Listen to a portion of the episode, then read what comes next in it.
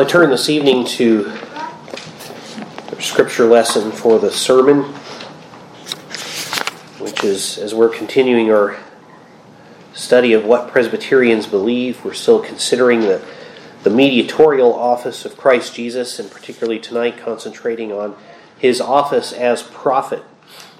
And so we read tonight from Deuteronomy 18. We'll read verses 15 through 22 at this point. We will note that what is predicted here is a prophet like Moses who is to come, and we know that Christ Jesus is the one who fulfills this. He is one like and greater than Moses. So we read here the word of God as was given to Moses, as recorded faithfully by the oversight of the Holy Spirit, and therefore being inspired by God, it is the inerrant word of the living God. Let's read now Deuteronomy chapter 18, verses 15 through 22. The Lord your God will raise up for you a prophet like me from your midst, from your brethren. Him you shall hear. According to all you desired of the Lord your God in Horeb in the day of the assembly, saying, Let me not hear again the voice of the Lord my God, nor let me see this great fire any more, lest I die. And the Lord said to me, what they have spoken is good. I will raise up for them a prophet like you from among their brethren, and will put my words in his mouth, and he shall speak to them all that I command him. And it shall be that whoever will not hear my words, which he speaks in my name, I will require it of him. But the prophet who presumes to speak a word in my name, which I have not commanded him to speak, or who speaks in the name of other gods, that prophet shall die. And if you say in your heart, How shall we know the word which the Lord has not spoken, when a prophet speaks in the name of the Lord? If the thing does not happen or come to pass, that is the thing which the Lord has not spoken. The prophet has spoken it presumptuously. You shall not be afraid of him. And thus ends the reading of God's holy word for us at this time. Let's seek his face now in prayer. Lord, we do praise and glorify you. And do ask now that you would bless the words of my mouth and the meditations of all of our hearts, that they might be acceptable in your sight this evening, that we would be edified by your word and be built up after the image of Christ, glorifying you in all things, as we pray in Jesus' name. Amen. Well, there are many implications to the resurrection of Jesus Christ. We read about it in various scriptures, but as we read in Romans chapter 1, we see that the Apostle Paul says that the uh, resurrection of Jesus Christ vindicates him shows that he is exactly who he claimed to be. As we read the first uh, four verses of Romans, we see that Paul says, Paul, a bondservant of Jesus Christ, called to be an apostle, separated to the gospel of God, which he promised before through his prophets in the Holy Scriptures, concerning his Son Jesus Christ our Lord, who was born of the seed of David according to the flesh and declared to be the Son of God with power according to the Spirit of holiness by the resurrection from the dead. And so there Paul is saying that we know that in his human nature, Jesus is the son of David, he's a descendant of David, but he also is God in the flesh, and his resurrection vindicates him, shows uh, his victory over death, but also it shows that he, in fact, is exactly who he claimed to be. He is the Lord of life and death. It Shows us that his sacrifice was accepted by the Father. But uh, equally important to those facts that he has victory over sin and death, that he's the Lord over life and death, it vindicates him and proves that he was telling the truth about God even when he claimed to be God. And the resurrection, therefore, vindicates, it confirms Jesus in his office as prophet, among the many other things that the resurrection confirms.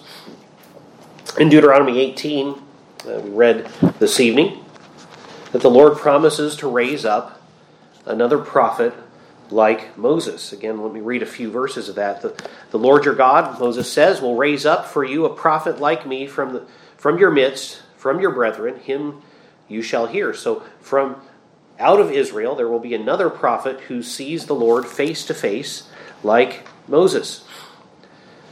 We're told, according to all you desired of the Lord your God in Horeb in the day of the assembly, saying, Let me not hear again the voice of the Lord my God nor let me see this great fire any more, lest I die. They didn't want to be exposed to the direct glory of the holy God.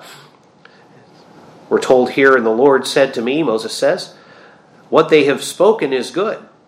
I will raise up for them a prophet like you from among their brethren, and I will put my words in his mouth, and he shall speak to them all that I command him. Of course, every true prophet speaks everything that God has commanded him. But there was none like Moses who saw the Lord face to face until the Lord himself came to speak to Israel in the person of Jesus Christ. It's a topic for another sermon to demonstrate from Scripture uh, how all of these things are fulfilled in Christ, but for our purpose uh, tonight, we need to take notice that uh, Deuteronomy 18:22 also tells us when a prophet speaks in the name of the Lord, if the thing does not come to, does not happen or come to pass, that is the thing which the Lord has not spoken. The prophet has spoken it presumptuously. You shall not be afraid of him.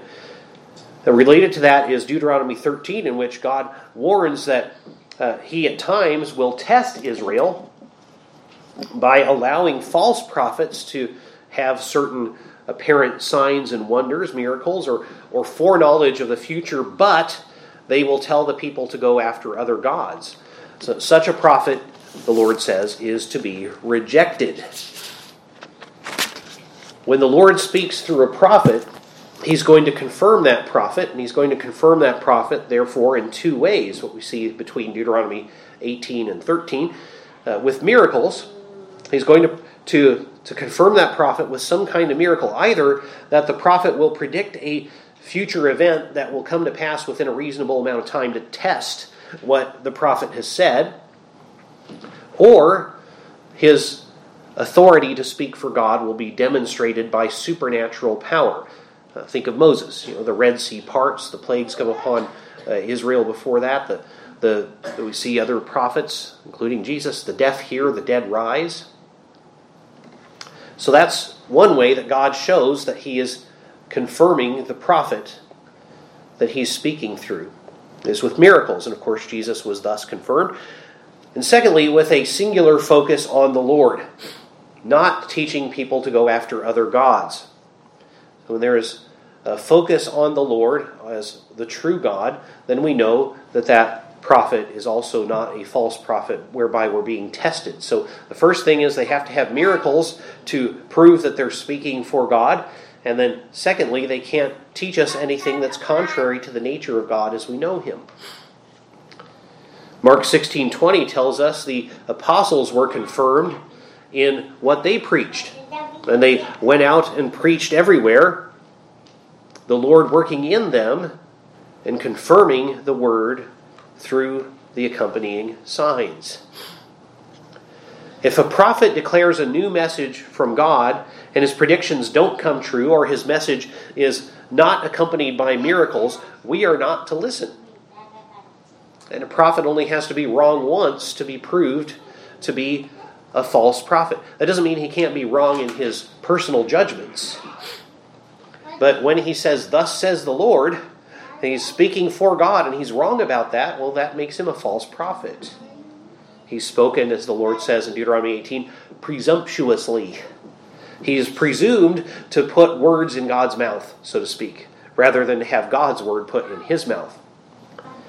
But we, of course, have the written word of God, uh, the scriptures which were confirmed by miracles. The writers of those scriptures were confirmed by miracles. So uh, every scripture we have in the Bible is either uh, comes from a writer who was confirmed by miracles or is confirmed by other scriptures that were confirmed by miracles or is confirmed uh, or is a, a, a, endorsed by someone who is confirmed by miracles. So, for example, the New Testament, uh, everything in the New Testament is either written or endorsed by apostles. If I preach to you from the Word of God, listen. If I preach something new, well, I had better be able to raise somebody from the dead or something like that. Uh, better be able to prove that God is confirming the message. Of course, we don't have, need those extraordinary signs today because the canon is complete. We don't need anything added to the Bible until Jesus returns. So, as long as this world lasts, we have the confirmed Word of God. That's why Peter says that it is the prophetic word made more sure when he talks about Scripture. But even then, even if I had an apparent miracle, well, you have to test the message. See if it's consistent with the God that we know from Scripture, or am I preaching another God? But at the least, if someone declares a new thing from God, there, there have to be miracles to confirm it so that we'll have some reason to believe. We're never asked in the Bible to have a blind faith. Just believe what I tell you. Hope that this is true, right? But rather, we're commanded to have an informed faith. To have a faith that is informed by what God has told us. A faith that we see uh, that rests upon what God has told us. Faith like Abraham's. If God says something, it's true. But we're not just believing everybody who says, God told me X, Y, or Z. Well, if God told you that, you'd better be able to perform a miracle so that I can uh, know that it came from God. And then, secondly, you'd better be preaching the God that we know from Scripture.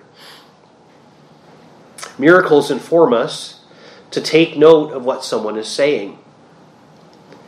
If Moses parts the Red Sea, we might want to take him seriously as God's spokesman. Moreover, uh, there are certain things that only God can do.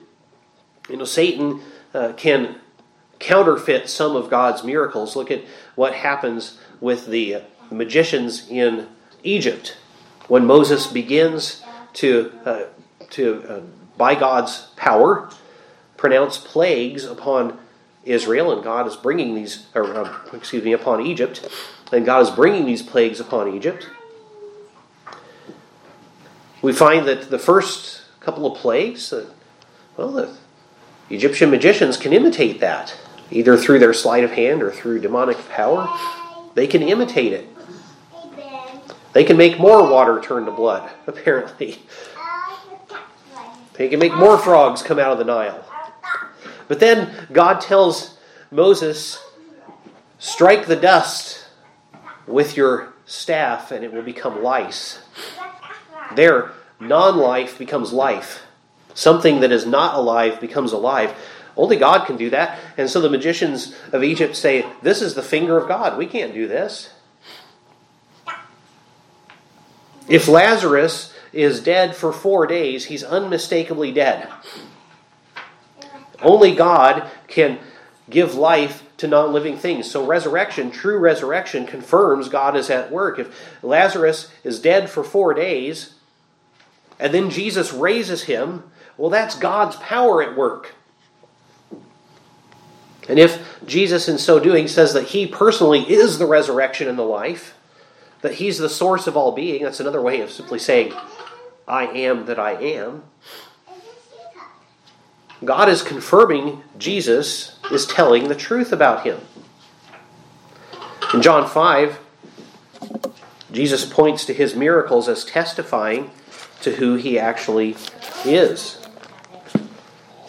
verses 19 through 21. We're told, Then Jesus answered and said to them, Most assuredly I say to you, the Son can do nothing of himself, but what he sees the Father do. For whatever he does, the Son also does in like manner. He's really talking more about his human nature here. For the Father loves the Son and shows him all things that he himself does, and he will show him greater works than these, that you may marvel. For as the Father raises the dead and gives life to them, even so the Son will give life to whom he will. So, in other words, Jesus, particularly his resurrecting power, but all of his miraculous power shows that he is telling the truth about God and being confirmed by God, particularly even that he is God by his very nature. In Romans 10:9, Paul says if you confess with your mouth as we considered this morning that Jesus is Lord and believe in your heart that God raised him from the dead, you will be saved. Paul is building on the fact that he he's reported in Romans 1 4 that Jesus was declared to be the Son of God in his power, according to the Spirit of holiness by his resurrection from the dead. In other words, we can trust Jesus is the Savior, Son of God, because he rose from the dead. So that's why we particularly have to believe in our heart that God raised him from the dead. Because that confirms who he is. In John 10 17, Jesus says, I lay down my life that I may take it up again. So he predicted and he accomplished his own resurrection. In John 2 19, he says, Destroy this temple in three days, and in three days I will raise it up. So destroy this temple, and in three days I will raise it up. And then John tells us he was speaking about the temple of his body. The fact that he predicted and accomplished his resurrection proves that he's speaking the truth about God, including that he is God. But it also then therefore means that he is a true prophet. In fact, he's the greatest of all prophets. This is part of the blasphemy of the false religion of Islam that they would claim that another prophet has come along after Jesus who is greater than him. Who in the world could be greater than God incarnate? And of course, they have to deny that Jesus is God himself. In Luke 20, verses 41 through 44, Jesus points out that the predicted son of David would be David's Lord, asking about Psalm 110, verse 1. He says, of course, how is it that they say that, that the Christ will be a son of David? Well, of course, because dozens of scriptures tell us that the Christ has to be a son of David. But then he's he, so he's not contradicting scripture, but he's saying, well, how then is it that David says, "The Lord said to my Lord, sit at my right hand"? How can it be that the son of David is also David's Lord? Well, only if the son of David is God himself. In John 17:5, he prays, "Father, glorify me in your own presence with the glory that I had before you, before the world existed." So if Jesus is a confirmed prophet, and he also is claiming to be God, and that is confirmed by God through the miracles, then that means that Jesus is God's ultimate spokesman. He is God himself come to speak for himself. That's one reason why he's called the Word in the Gospel according to John. He's God's own expression of himself to us. John 1, verses 17 through 18 tell us the law was given through Moses, grace and truth came through Jesus Christ. No one has ever seen God, that is, no one's seen God in his divine essence. The only Son who is at the Father's side, he has made him known. Some manuscripts say the only God who is at the Father's side made him known. So here you've got God the Son who's at the side of God the Father.